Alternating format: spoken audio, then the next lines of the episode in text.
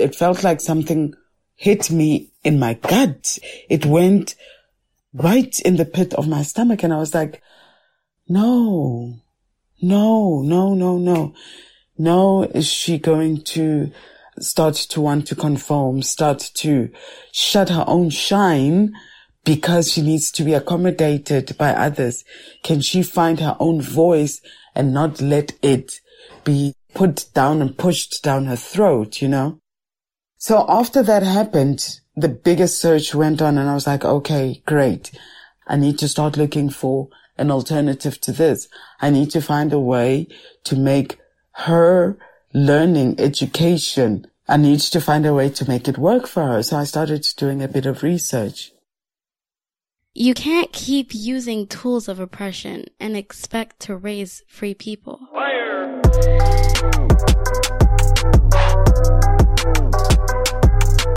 This is the story of Tebogo. Tebogo is a wonderful, fired up, liberation minded woman and mother who I had the pleasure of hanging out with a few different times during my family's last trip to South Africa. I am so glad that Tebogo is willing to share her story with us.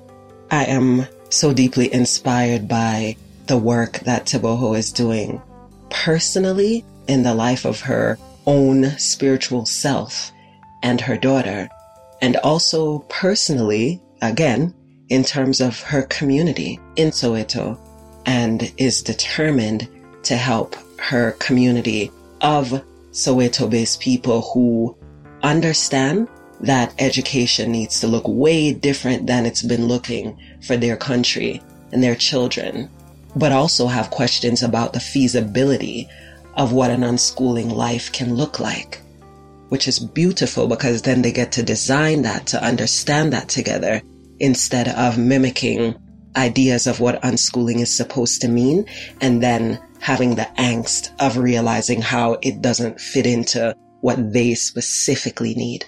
Because unschooling is about life design, organizing your life, decolonizing your thoughts, and liberating your children so that you can also liberate yourself.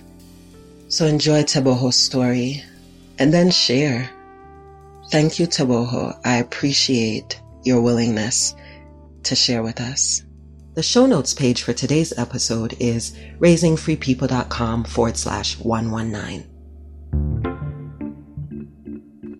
My name is Tebogo Modisane. I am a Sowetan born and bred in Soweto, was born in Baragwanath Hospital, grew up in Soweto, and have lived here all my life. And some of the things I'm most interested in as a person, I do a lot of exercise, a lot of walking, mainly a, a lot of walking around, especially when I need to be clearing my head. And because I'm a Sowetan and live here, I find it quite, it gives me perspective every now and then to walk the streets and to kind of stay in touch, if I can call it that, with what the pulse of the street is.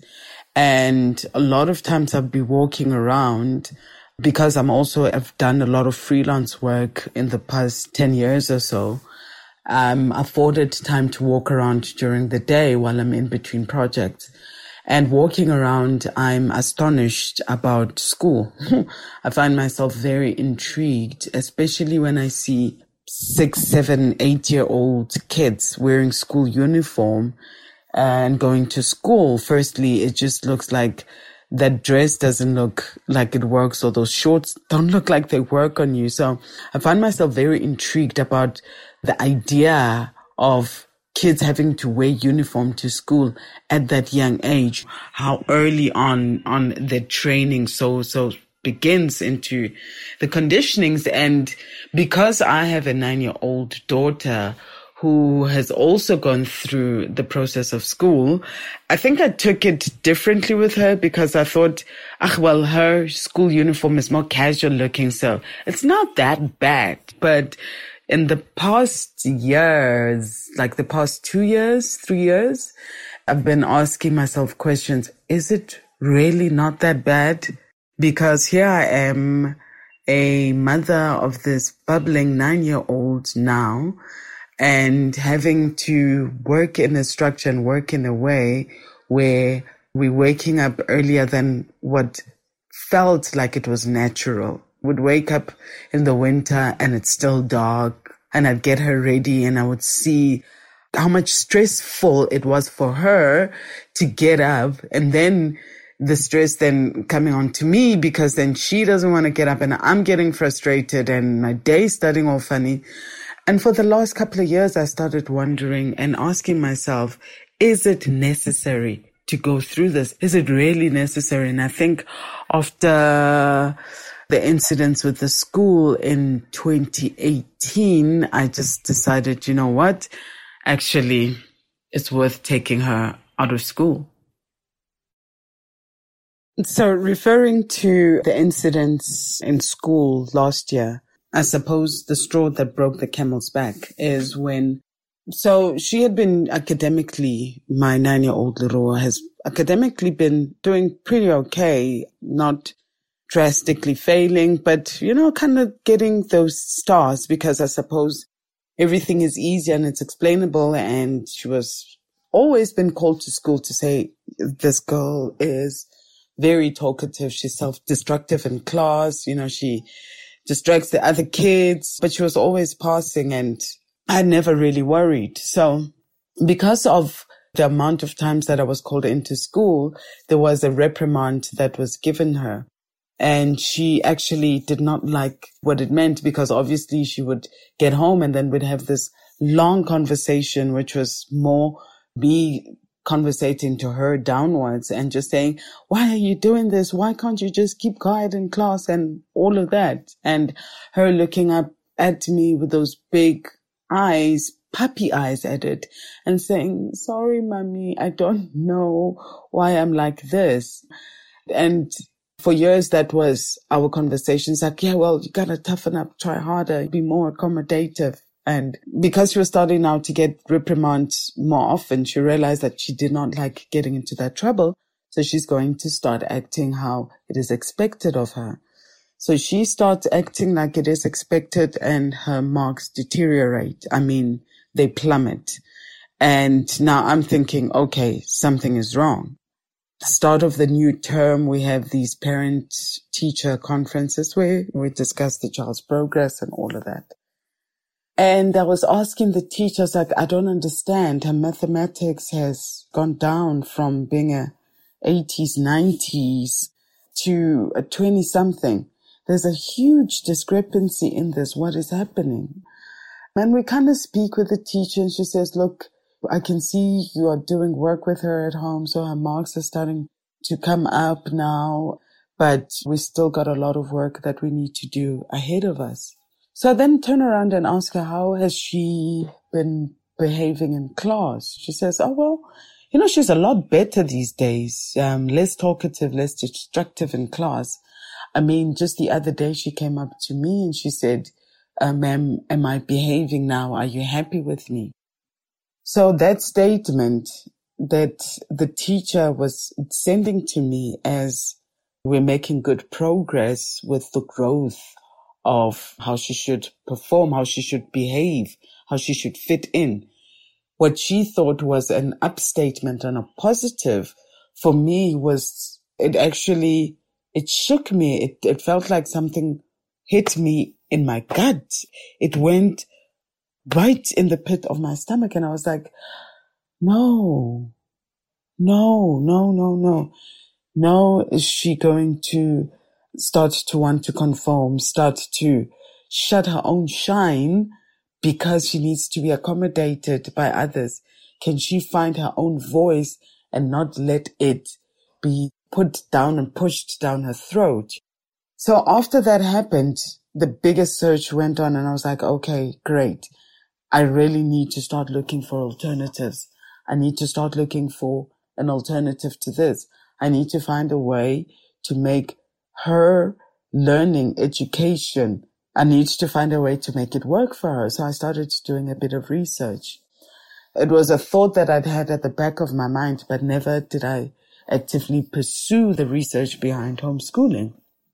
And so I went off. I started searching the net, looking through the homeschooling landscape in South Africa, reading up on different pages and experiences. And then the more I read onto alternative forms of education, the more I was gradually directed and attracted very much to self-directed education. Because I was also looking at homeschooling and I was thinking, these curriculums, this is exactly the same things that are being taught at school that I'm not sure how beneficial they are going to be for how Leruo is learning now. Because we'd have, when we were still doing homeworks back then, we would have calculations to do and she would sit with a calculator. Okay. So we would do the long form or whatever method was supposed to be applied for that equation. And she would look at the steps and she'd go, yes, yes, yes, yes, and nod like she completely got everything. And she would almost do the sums herself right next to what I did. And I'd be like convinced. I'm like, yes, you've got it. Now do the rest on your own. Miss Madam would then take out a calculator and confirm that her answer is right or, or just get to the bottom of the answer without working it out.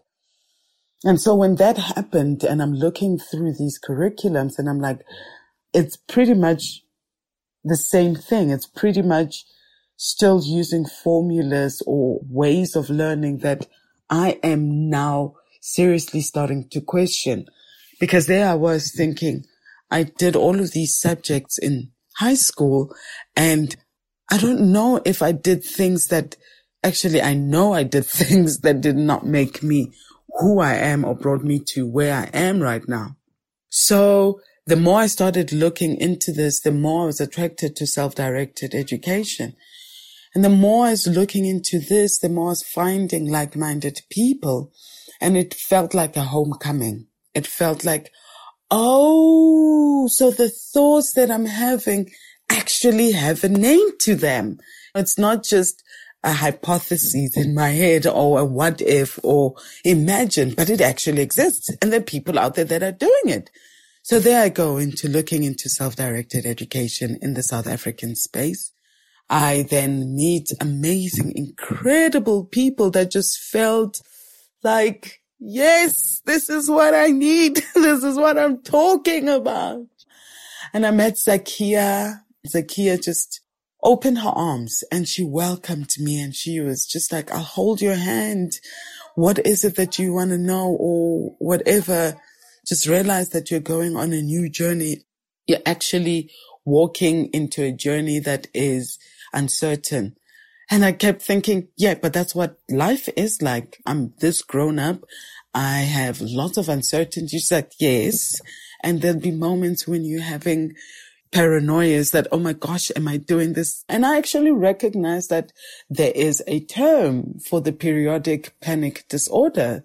And I was like, okay, it felt comforting. So Zakia was then hosting a conference and at that stage, I'm like, okay, I'm unschooling my thinking. I'm like, oh, snap. You saying I can have these crazy thoughts in my head and that it's actually, it's okay to have them. These are, these are the kind of thoughts that are normal these are the kind of thoughts that if you recognize them in your own child, it's okay to allow them to happen because these are the natural kind of thoughts that happen inside of you. So if I'm able to unschool, imagine what, what our relationship would be like. And I had no idea how frustrating it would be at the worst of times and how absolutely rewarding it would be at the best of times. So as Zakia is hosting this conference and I'm in this unschooling journey in my own. I'm completely also working differently. I'm starting to think even the work ethic that I have, the sentiments I have about how a job should be, maybe they're not that bizarre. Maybe I can go ahead and explore them. So in me exploring these other thoughts of workspaces, I am very strapped for cash. So I'm like, there has to be a resourceful way. I want to attend this conference.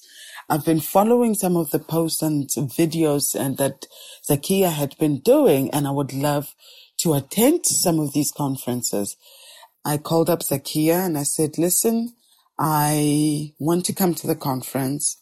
I have been doing a lot of freelance event production work. So I am very happy to pay a little bit towards the conference and the difference I'm happy to give in uh, trade in talent, so to speak. She, she took me up on that offer. She took me up. She said, absolutely go ahead. I was over the moon because then it felt like I was actually going to have a lot of clarity coming from the conference. I had seen some of the videos that it was, I think, a video conference between Zakia and Akilah, as well as, I forget the gentleman's name now, it escapes me. And I was very intrigued to see this. It was especially intriguing for me to see it, uh, black people relating to unschooling, because it felt like, yes, okay, I'm not that crazy, you know, okay, it's cool. You're not the only ones I had. And going to the conference and meeting Akilah and meeting Akilah's family was just the stamp, was just that confirmation and the stamp. And it said, okay, I mean, that confirmation happened within the first hour of the conference that I knew I was on a journey that felt right within my space. It felt, it resonated with my energies. And I was like, I did not need any further confirmations. I was happy to go down the journey. Did I come out of that conference with all of my questions answered? No, I left with more questions than before.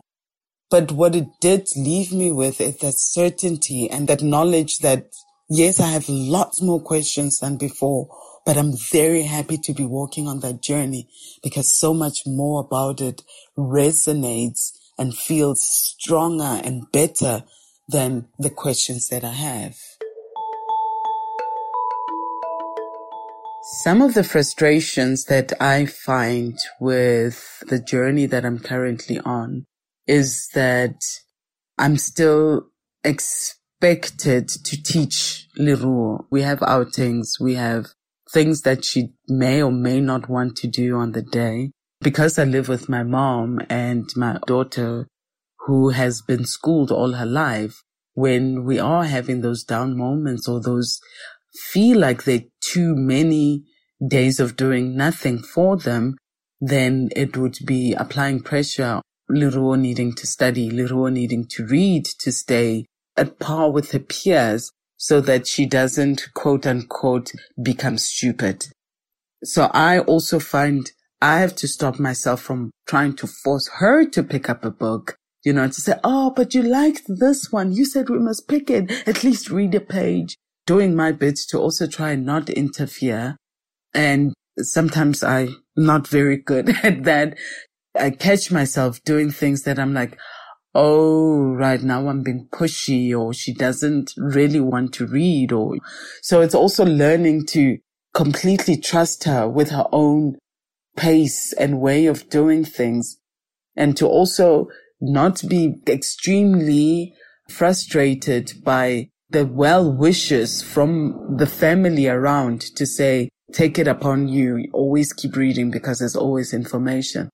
And I appreciate, especially where it comes from, from my mother's side, you know, having grown up in apartheid South Africa and how education is the thing that is needed to make you a different person. It's the definition rather of what and how that education is delivered that we are sometimes fight on.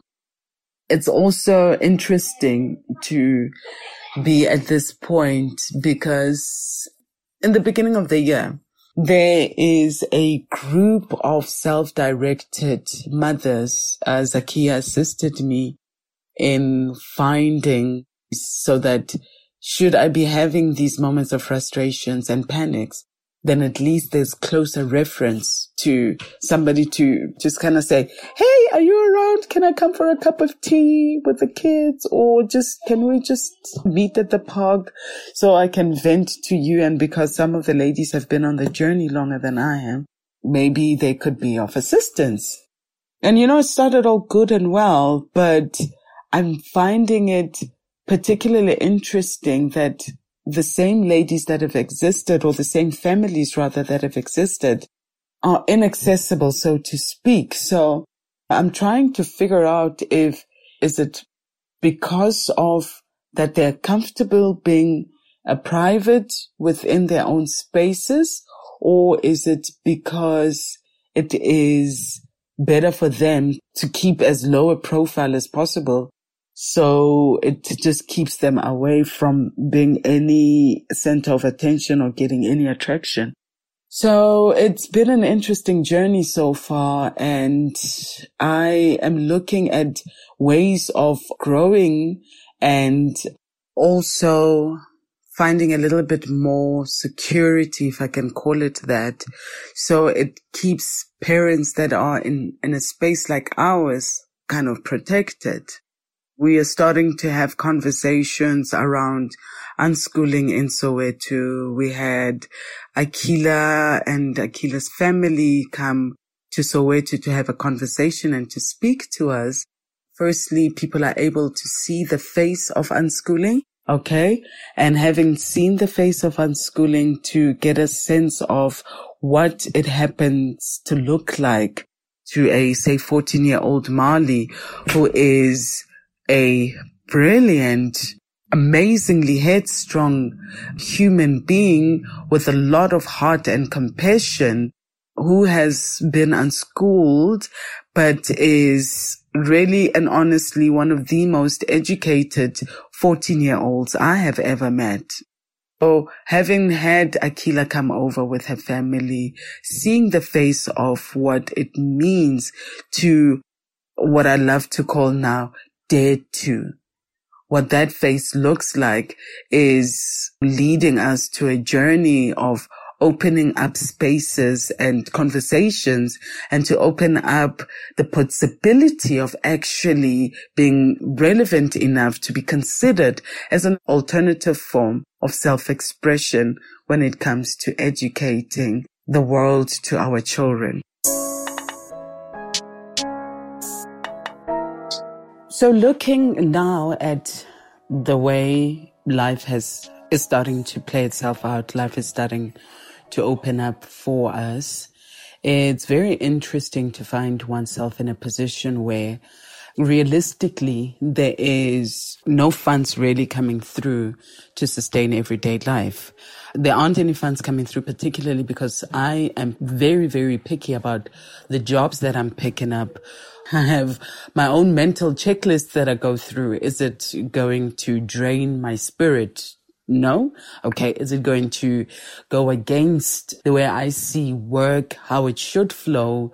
Uh, no. Is the people that, or are the people that I'm going to be potentially working with open-minded enough to understand that there are days when I just won't be at the office or wherever, but it doesn't mean that I'm not being productive and there are days when I will completely be in and around my child and won't be able to be turning around and responding to them quickly.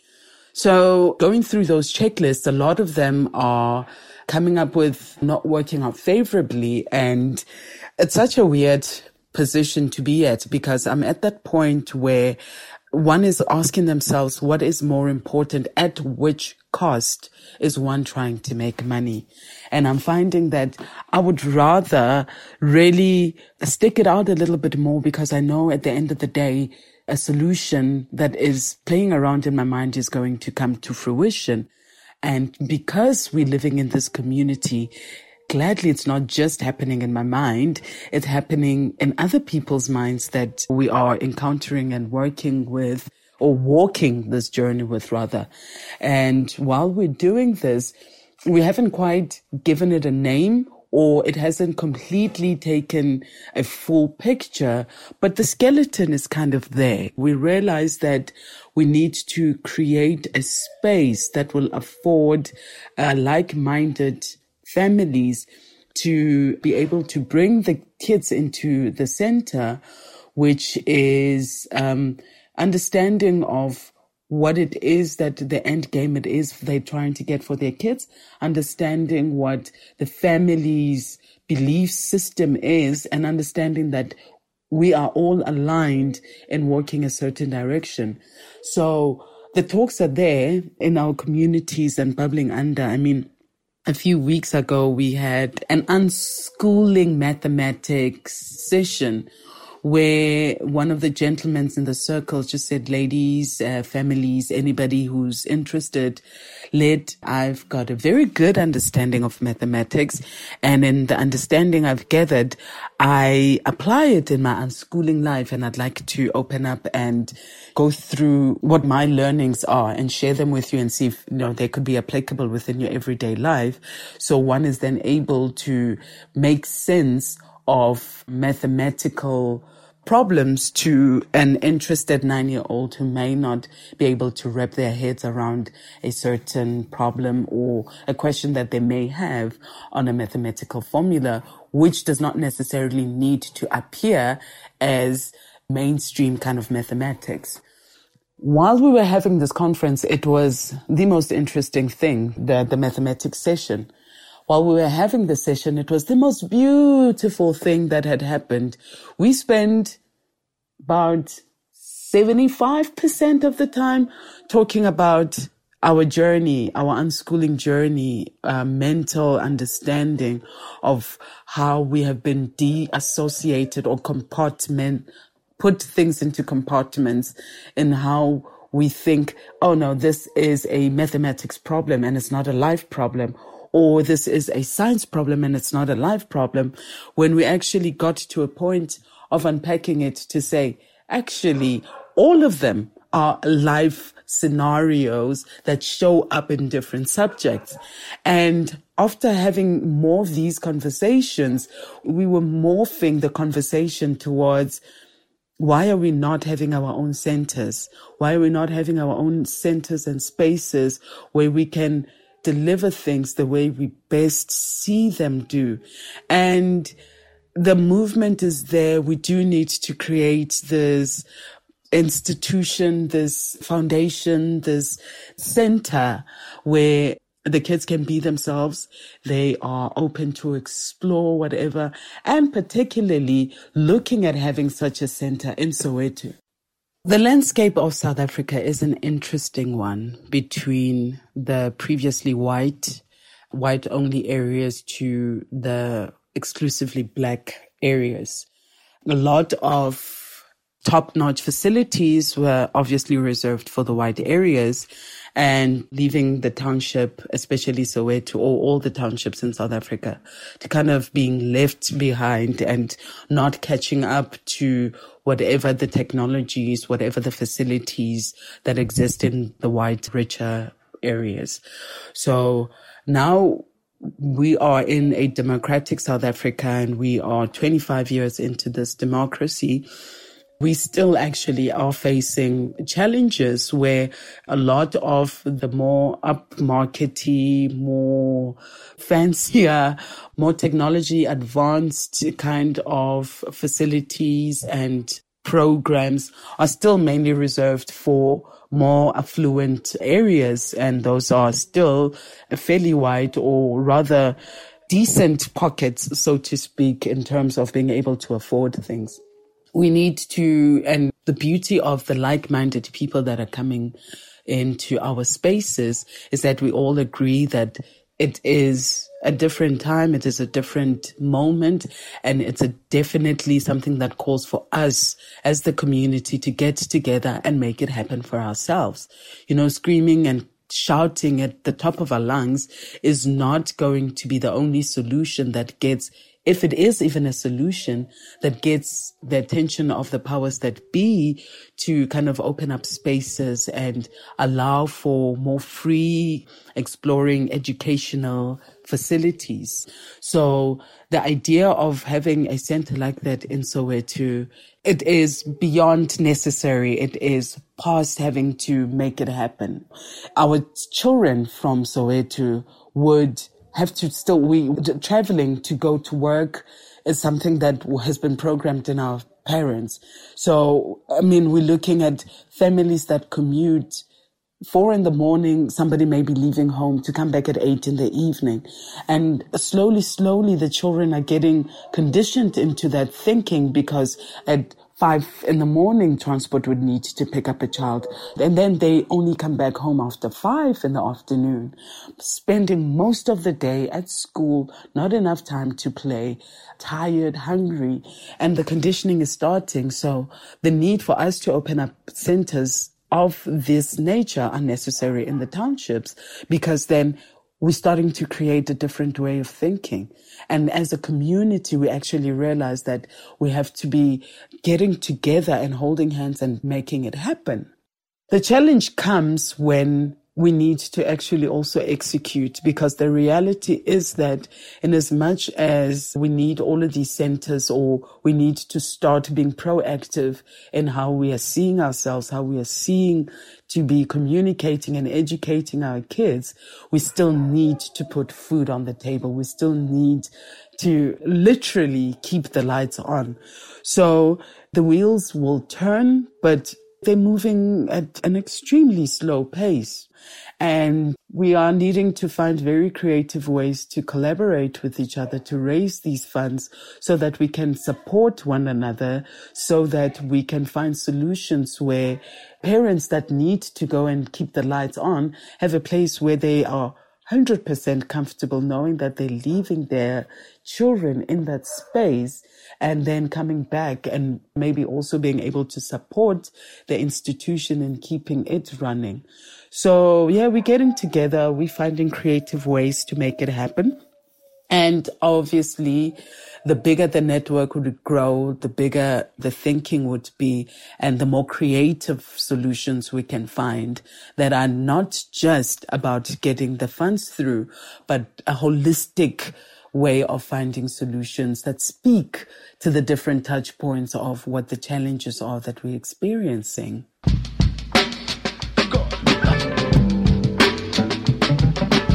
Be sure to visit the show notes page for today's episode, raisingfreepeople.com forward slash 119.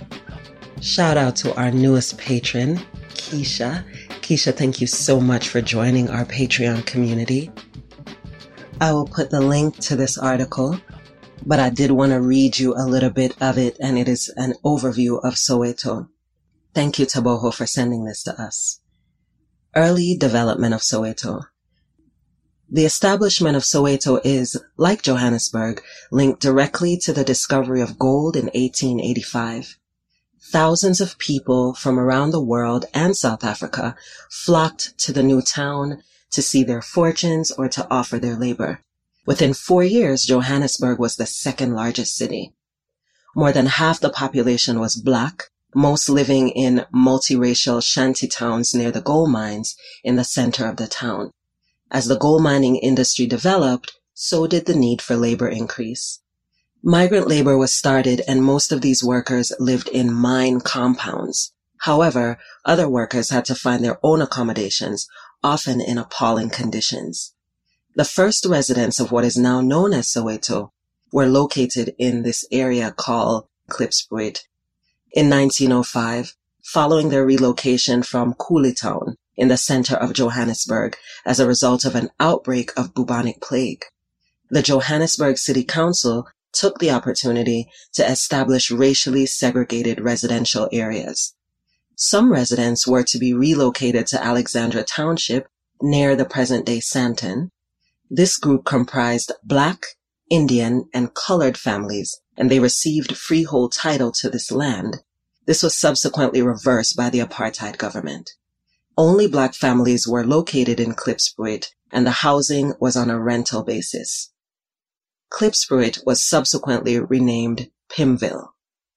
During the 1930s, the demand for housing for the large number of black people who had moved to Johannesburg grew to such an extent that new housing was built in an area known as Orlando, named after the first administrator, Edwin Orlando Leakey.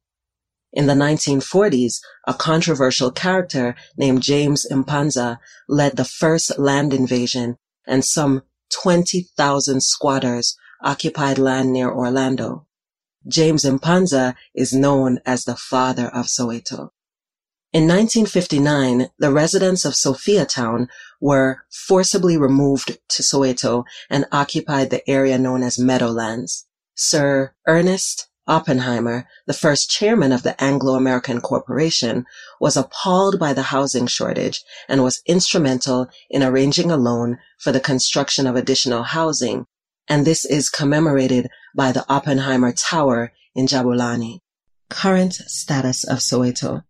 Soweto falls within the municipality of the Johannesburg Metro Council in the province of Gauteng, which approximately means place of gold. The original rental houses have now been sold to the tenants who received a subsidy from the government to cover the cost of the houses.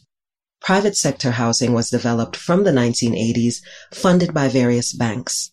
Freehold title is available to the properties.